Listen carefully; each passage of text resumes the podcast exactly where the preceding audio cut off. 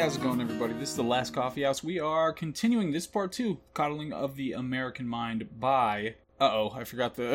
I don't have him in front of me. I know Jonathan Haidt, but I keep. Lenikoff? Leniakov?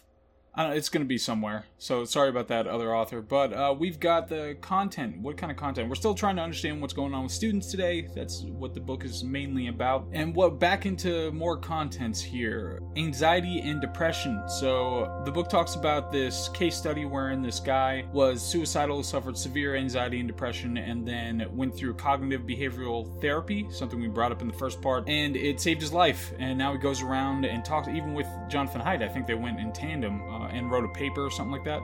But he goes around and helps people try to deal with this using really simple kinds of therapies that don't require, you know, a bunch of medication or institutionalization or anything like that. But that's cognitive behavioral therapy, and a lot of that has to do with the stuff that we we have talked about and we will talk more about as we go along. When it comes to anxiety and depression, girls are more affected, and now we're in the internet generation, and you have internet in your pocket, so it's a whole different world from what a lot of people grew up with. Kids are tending to grow up much more slowly now, which is a little counterintuitive. You would think they have more information at their fingertips. Maybe it's just overwhelming, but they would be able to grow up a little faster. They'd get information faster and be able to do that. But they are slower to life events now. So major life events that most people go through eventually, they are taking more time to get to, to those things. There are much higher rates of anxiety and depression, and much higher rates of suicide, and all those things increasing in tandem and there's a heavy correlation and this is something that is pretty shocking. I think there was what was the other book that we read? Oh Irre- irreversible damage. Yeah i think that was it. The one that was about girls and the clustering of transgenderism and that that kind of a thing. So in that they talked about this too but it's it's the heavy correlation between anxiety depression suicide and the use of electronic devices. So the rise of electronic devices and what came with that social media has a heavy correlation with the rise in anxiety anxiety, depression, and suicide. So kids today, apparently, and you know, when I was a kid, we were outside all the time. We were constantly outside. I played video games, you know, I watched TV, I watched movies, all that stuff. But we spent so much time outside doing whatever random stuff, just playing freeze tag or basketball or whatever. But apparently, kids today, they do far less of that. You know, it's a lot of device usage, a lot of TV watching, and things like sports and church and reading. That's the big one, reading. And the main reason I'm doing anything on any platform is trying to get people to read again. But sports, church, reading, they all have an inverse correlation to anxiety, depression, and suicide. So if you engage in those, and obviously this is correlation, this is not causation, but I'm saying it in this way. But if you engage in those things in sports, in church, in reading, and other things like it, then you are far less likely to have high rates of anxiety or depression or have them at all, and far less likely to commit or attempt to commit suicide.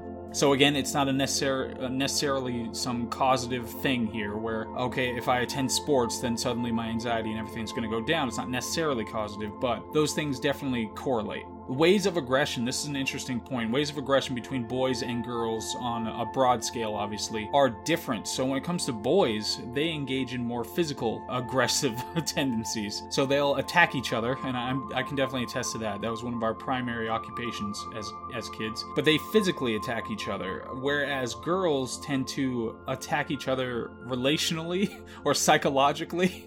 or attack people's reputations, they had to figure out different strategies to be able to get out that aggression discussion and they did it in those kinds of ways. Well, one of the offshoots of that is that boys can escape the kind of violence that they're used to having to engage in. So, the things that they're threatened with, the physical violence, you can escape that, you can run away. But girls can't escape the kinds of aggression that they engage in by just running away. They have computers now in their pockets where they're going to see this aggression, they're going to see these attacks to their reputation or relational aggression or other kinds of psychological aggression. That stuff they're not going to be able to get away from. Now, obviously, obviously. Anybody can knock and say, uh, hello, uh, you can turn off the phone.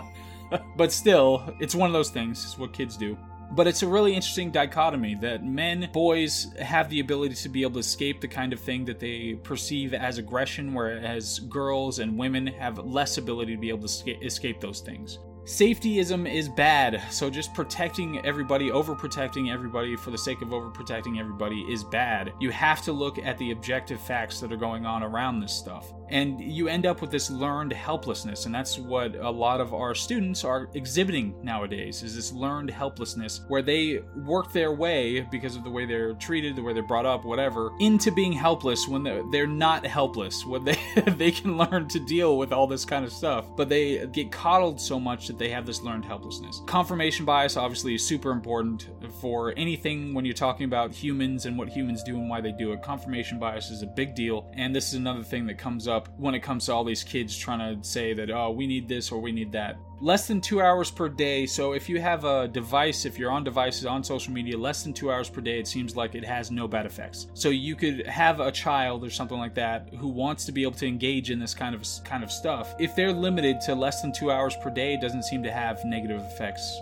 on that. And uh, you know, huge bibliography, huge endnotes, all this stuff. You know, it's cite- citations everywhere. Uh, I didn't go through each one of the citations. I don't have 10 years to be able to go through this one book, but so it's good. It's good to have those things if you need to look them up. 2013 to 2017, tellingly, this is the ri- the arrival of iGen. And remember, iGen is Generation Z, right? So they're the ones who really first had direct access to the internet, you know, from the beginning. And they arrived in college 2013 and 2017, and 2013 2017 is when we started seeing all this crazy nonsense about safe spaces and deplatforming people and speech is violence and all this other stuff. So so that's what we're running into headlong. This is what we're running into paranoid parenting so we had this we have this idea of free range kids that's something that's kind of coming up is letting your kids have a, a, little bit of space on that leash to be able to be kids and one thing i thought about uh, as an analogy is a sports tournament so if you imagine that if you're raising kids they're going to have a sports tournament coming up. So at the end of, of their being raised, they're going to have to play in the sports tournament. And if you sequester them, don't let them play the sport because they could get injured in it. and then you just throw them out into the sports tournament, it's not going to go well. So uh, that's one thing that you need to be able to do, and that's one thing that they do by doing all the things that we'll talk about, you know, coming along. I love they have this one chapter that's specifically just about here are all the things that we should be doing. This is this is all the stuff that's going to reverse all this craziness. That's great. That's great and wonderful. But so kids nowadays are at an actual objective low risk when it comes to, you know, historically. And uh, the authors say we need to relax and let children be children. And moderate stress helps coping skills. So, not extreme stress, but moderate stress will help them be able to deal with stress in the future. And just like with the peanuts that we talked about before, if you completely sequester them from stressors, they're not going to be able to deal with it in the future and the untruths, of course, the Oracle three great untruths that were talked about before the ones about emotional being emotional and us versus them, and whatever doesn't kill me makes me weaker, you know, all that stuff. We have to get rid of those untruths the decline of play. Experience is vital, especially for children. They have to have the experience of the thing to really learn about it. Rough and tumble play, really important. Outdoor physical play has declined the most when it comes to how children spend their time now. And we have less competent kids and more risk averse kids. And then that is reflected within the education system. The bureaucracy of safetyism. And this is, it becomes bureaucratized. I'm going to make up a couple of words as we go along. So, campus administrators, they end up using cognitive distortions and modeling distorted thinking for the students when they get to college. So they'll use things like we talked about, the, like the catastrophizing, and they'll reinforce that kind of thinking or emotional reasoning or whatever. They'll reinforce that kind of thinking to their students and won't get checked on that nonsense. and then we have overreaction to things that are meager slights. Like I, I don't think they use this term because they probably stayed desperately away from it, away from it. But something like misgendering, an overreaction to that, or making a stupid post on a social media website from a professor or something like that. There's overreaction and then there's uh, overregulation. So, like, there was this one story about a daughter of a professor who was wearing a Game of Thrones shirt that said something, you know, untoward, something a little hostile or something like that. And the professor got into trouble. It's ridiculous. And there's overregulation, like speech, common target nowadays and you have things like free speech zones so it's not that you just have free speech and they can't infringe upon that but then they try to box you in and say okay only at this time at this place is where you can just sit by yourself and and say to your heart's content whatever you want to say. But some professors even talked about there was one law professor I think who was talking about how she had to give up on certain topics because there there was such an outcry related to trigger warnings. Uh, when she was just trying to discuss criminal law and specifically rape law and how you know that has evolved over time and all that and she wasn't she had to just drop it eventually just give up this topic because it was causing so many issues that is not a good way to approach having intellectually mature people out there. That's not a way to do that. And of course, victimhood culture is just something that's been on the dramatic rise thanks to the bureaucracy of safetyism the question I put the question for is it the quest for justice or the question for justice? I don't know if my fingers just filled in that word automatically. the question quest for justice will say how birth year influences political views. Uh, so depending on what generation you're born in, what er- era of time you're born in, there's this little pocket of liberals, and I forget which specific years, but apparently you're the most impressionable until 24. So up until 24, that's when you're the most impressionable, and then you start to congeal into whatever you're going to be after that. But there are some pockets where you'd have have different political things going on, you know, like civil rights, like Vietnam or whatever, that are going to impact who you're going to be politically. And so whatever year you're born in, if that stuff came around, then that's going to that's going to hit you hard and define who you are thereafter. Then the authors want to make sure that everybody knows that they're liberals. So it's like we're cool guys, we're cool really. We're part of the club. And then talk about some stuff about and we go a little askew here where we start talking about full racial equality and um, asking what social justice is and of course there's a whole bunch of craziness around this. I'm sure we've touched on it a little bit in some other books uh, when we discussed other books, at least, but I couldn't get too deep into it here. But they ask what is social justice and kind of try to define it based on what people perceive it as, which I think is a good process here. So they they bring up how young kids want a fair reward, which is great. You know, that's probably something that's pretty standard and pretty stable when it comes to memes that kids are working off of, no matter how much they try to deny it when it comes to uh, broader things. Just like that one, I saw a video where the kids were asked about socialism, and the kids were all like, "Yeah, socialism is great, it's wonderful." Um, and then the reviewer or the interviewer said, "Okay, well, so do you have good grades? So if you have good grades, why don't you just give some of your grades to somebody who doesn't have good grades?" And then they're like, "Oh, well, I worked for that, so I don't want to do it." So I think once you get down to the nitty gritty, then a lot of these ideas are going to be, you know, very well established, and we don't have to worry too much. It's just in big numbers. They just and when it's distant, you know, somewhere off, then they don't really have the same concept of it.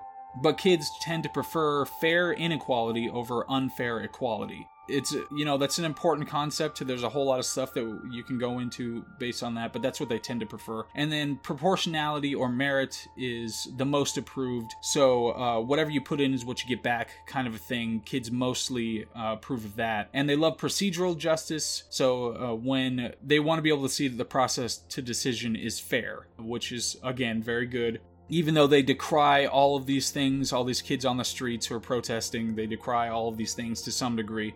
And then, yeah, I think they, they tossed in, okay, we hold the view that everyone deserves the same economic, political, and social rights and opportunities. Insanity. I mean, to just even begin to start defining any of these things and how we're going to make sure that everybody has the same of all of those things is just pure insanity. Inebriated, high, just all the things. it's no, you there's no way on earth you're going to be able to define those things and then force society to have equal whatever based on those things. You get legal equality, that's what you get. So then we have there's this there's a phrase where they talked about how some injustices are subtle, and I really wish we'd stop talking in these kind of mealy terms about this. If it's subtle, it's not an injustice. Jesus Christ, if it's subtle, it's something that's like an annoyance. Anyway, and then we have this very telling passage here uh, where uh, they were trying to explain something about uh, systemic racism or racial injustice in general and how like democracies work and all that, and saying that okay, if you had a high school where you have musical tastes that were based on race and you had all the white students, if it's a majority white school and all the white students vote for their music and all the black students vote for their music, then the black students are never going to have their music played, you know, at the prom or whatever. And this is really emblematic because it's the kind of thing it assumes a monolith. Now, obviously, this is just a. Uh, a thought experiment, but it, it assumes a monolith, and this is exactly the problem. Quite obviously, different students are going to have different interests, and it's not going to specifically scale based on race. Otherwise, race is some kind of a significant factor that we actually do need to take into consideration. Black people and white people are not monoliths, they are individuals that get to pick whatever they're going to pick based on their own preferences. So, but this is the kind of thing that comes out all over the place when it comes to leftists, especially, and liberals in general, where they want to make people people based on their race into a monolith. Now, even if there are greater rates of X or Y within this this or that population based on the race, it is still as part of the social contract that we have established in the United States. The still still the entire point is you, don't treat people on that basis. You don't say that, "Oh, well, you have that skin color, you must like R&B." You don't get to do that. And they just kind of gloss right over, you know, all the other implied ideas based on this. And I remember talking to another liberal who actually uh, she worked for Nancy Pelosi, and uh, and I was trying to we were going over this whole race question, and I'm just trying to explain. Okay, every step of the way, you are treating somebody differently on the basis of their race, and she would try to attribute something to them, just saying that oh well they must have had this kind of experience, or they they must want this sort of thing, or know this sort of thing, or whatever. And I was saying that no, that's exactly the wrong way to do it. It's exactly wrong to start treating people differently, or come up to somebody differently,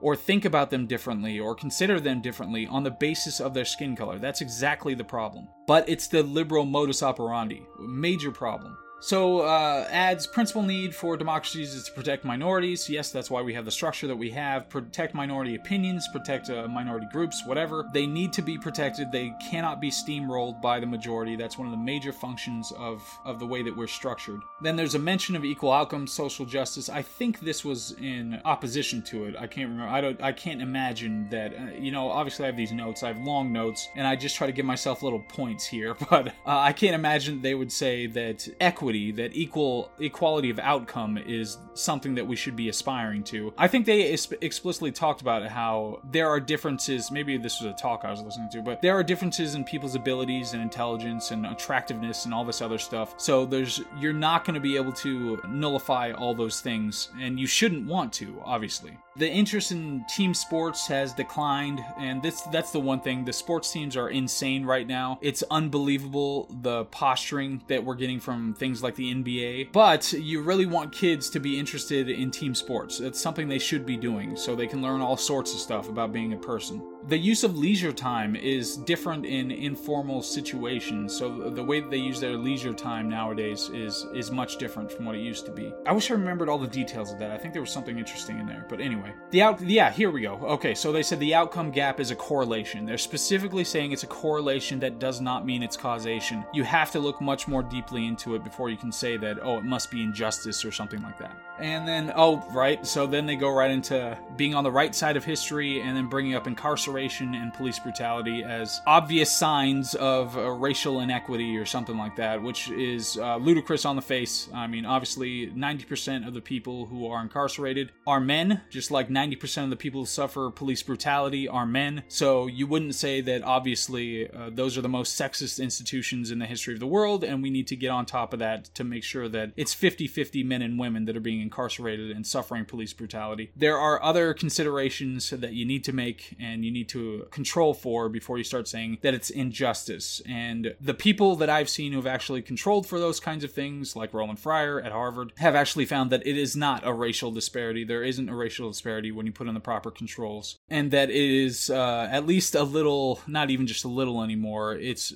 it's irresponsible nowadays to just kind of throw those kinds of things out there like incarceration and police brutality as some kind of racial injustice. It's incredibly irresponsible and something that people need to be honest about and stop inflaming this kind of fear mongering nonsense. Okay, wiser kids. So we get some uh, some guides here, guides on what we need to do. And thank you very much, authors, for giving us some positive takeaways from this stuff. So wiser kids, free play, important. Don't intervene in small conflicts, important. Because I'm sure as parents, you just want to jump in and stop any kind of a situation that's going on. But you want to give your kid a chance to deal with these kind of conflicts on their own and not be coddled in that way. Trial and error is a better teacher than didactically explaining to somebody somebody what something is. Uh, this is something that all of us need to learn from time to time. You need the kids need to be dosed with risk. It's very important. Things like biking to school by themselves can be a big deal. Now, obviously, any parent is going to be concerned about their physical safety, the kids' physical safety, so you have to take that kind of stuff into account. But to the extent that you can, you should err on the side of giving your kid more space so they have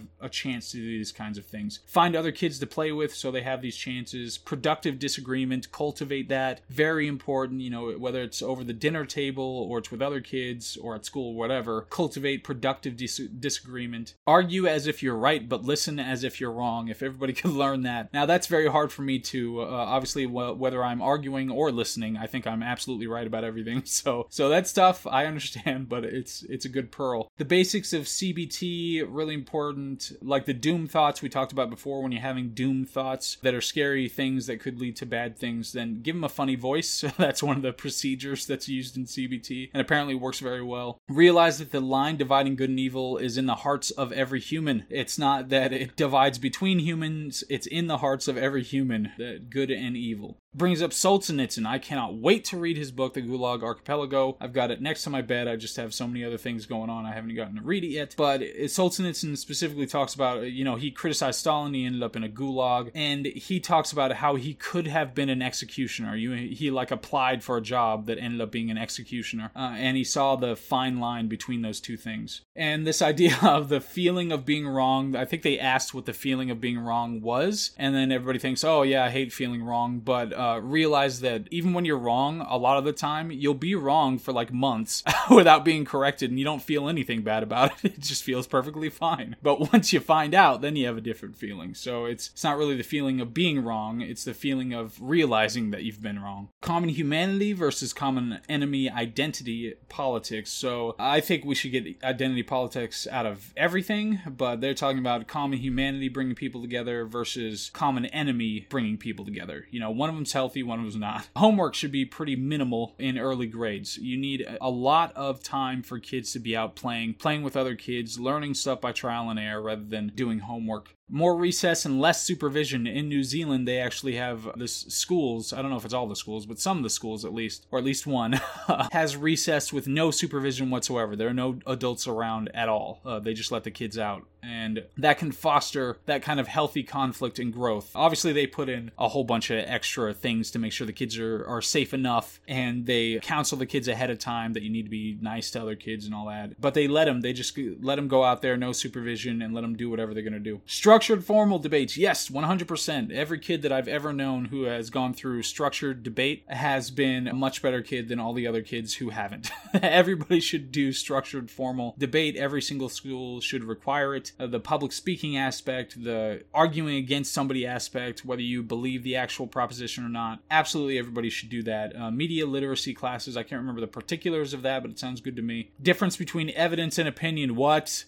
Yes, have some more of that. Thank you. On Liberty by Mill. Yes, absolutely. Every single high school student should read On Liberty at least twice, maybe 25 times. So, yeah, for sure. Limits on devices, two hours per day and not during school. It'd be great if we could enforce this, if this could be a thing. I, am sure there are some private schools that are able to do this that make kids, you know, like give up their, their devices when they get to school or something like that, but I, I don't know. Protect sleep. Sleep's really important. Service or work before college as new national norm. Yes, 100% behind this. I honestly think at this point that we should have mandatory military service. I think in the United States we should have mandatory military service. I think we should, right after high school and before you go off to college or work or whatever, I think you should have to do mandatory military service for sure. But even just taking a year off to work or do some kind of service, I think would be great, would be fantastic. And we can get rid of this delayed adulthood and try to work on that that.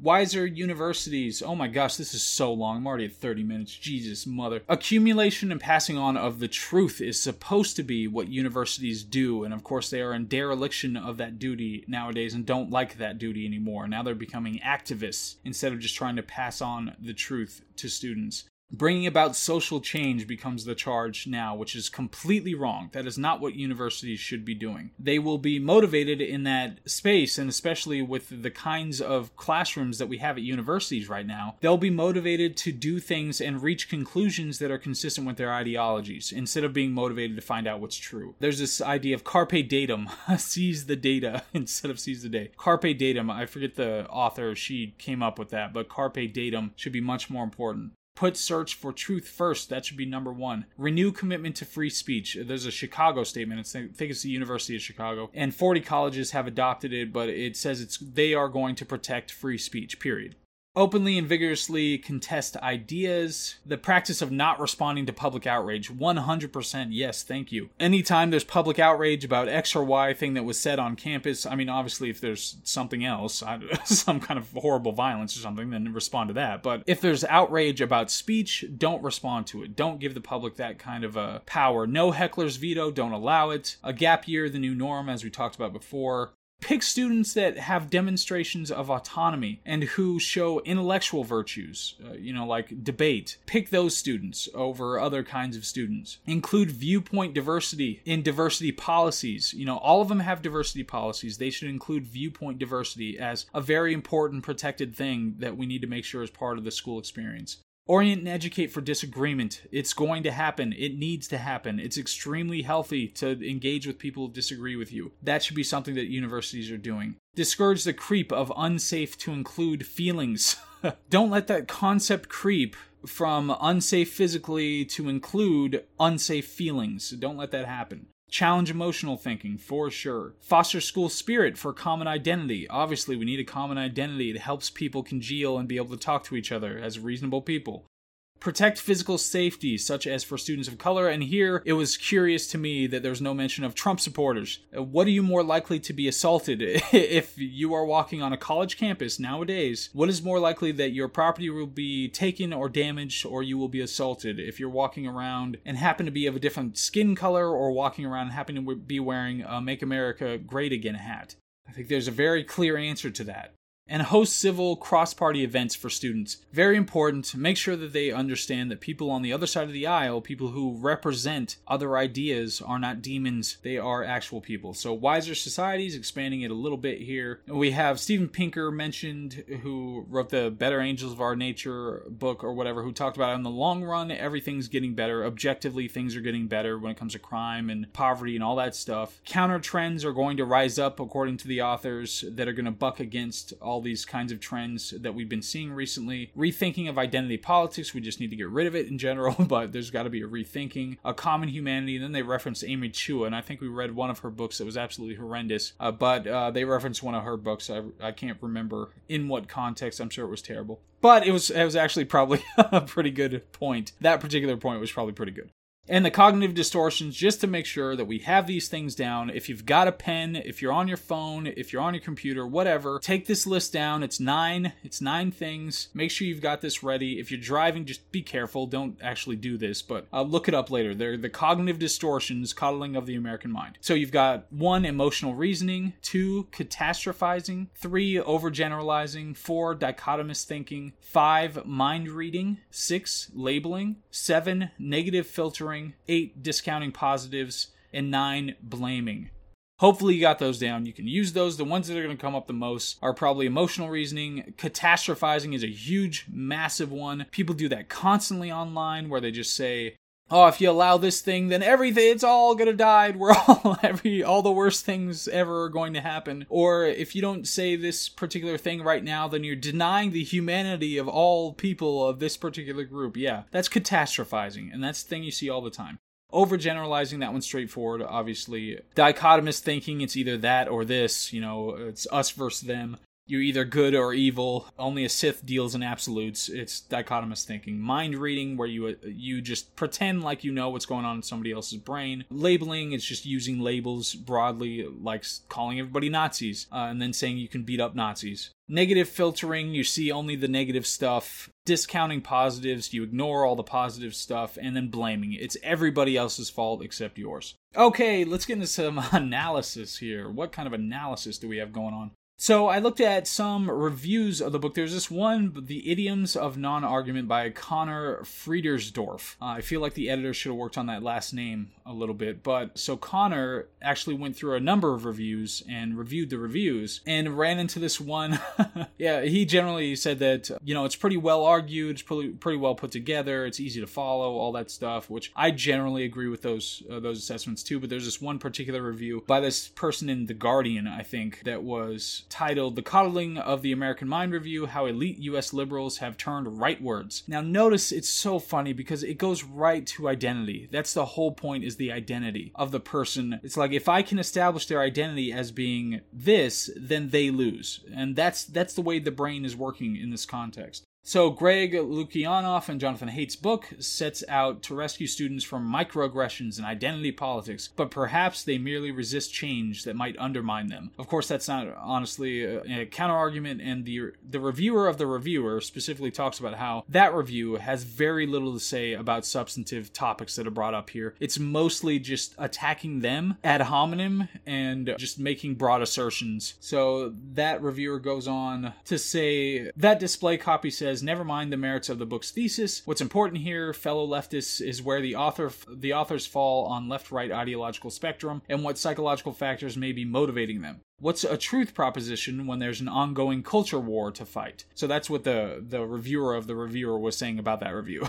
is that it's really just about okay what's their identity and that already does all the work for you. So in general my analysis is extremely useful framework for both understanding and treating our current situation a lot of important ideas. Cbt approach in general it's safer it has a lot of tools to be able to use and it's very telling that they use so many of these distortions that come from cbt and people who suffer these kind of psychological ailments they use so many of these, these distortions obviously. It's really important to be able to po- point this out. And importantly i mean the efforts to make children and students safer right now has the opposite effect. It's just like the peanuts. We're not producing psychologically healthy children. They don't know what they need. They don't know what they want. They're just doing whatever they're inclined to do. And they're not coming out psychologically healthy. So something's not working right. It's not about justice or progress. It's psychological impairment on display, and we need to recognize this and deal with it appropriately. Of course, the book itself has clear liberal ensconcement, which is uh, somewhat of a problem. There was there were some clear biases, and they weren't particularly open about their biases, and they espouse some long debunked things, you know, that you hear amongst liberals that shouldn't be espoused in this kind of a book if they're trying to be, you know, on the level and honest about this stuff.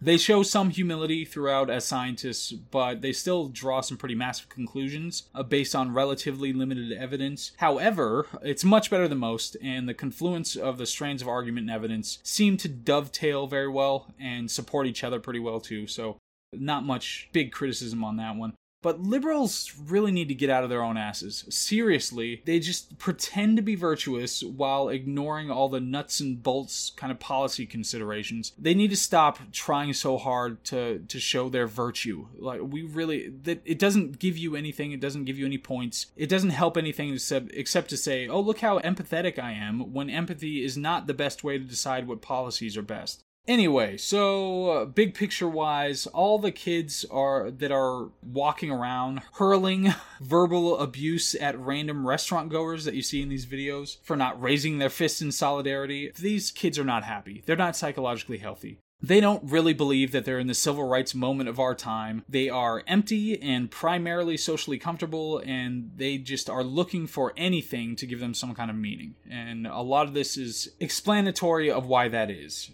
So, we reasonable people. if you're listening to this, you're obviously a reasonable, very intelligent, attractive, amazing person. We should be very aware of the cognitive distortions and challenge poor reasoning or complete lack of reasoning wherever we see it. So I'm going to keep this list of the cognitive distortions and try to use this CBT approach to, to really be able to identify where people are going off the tracks. So anyway, so that's the, the second part, the second ridiculously bloated part of the coddling of the American mind. It was a lot of fun to read. You know, I'd heard about it beforehand. It's 2018 is when it was published. I'd heard about it from people, but I didn't get to read it until now. And uh, like I said, has a lot of good ideas. So this is the last coffee house. If you like what I do, I do have a Patreon thing now. I'm not particularly sure with how any of that works, but it's there. The link's in the description, I think. But otherwise, we've got uh, so many, so many books, so many good books coming up soon, and so much information. We are seriously becoming the greatest of the great people. So I hope to see you on the next one. All right, bye.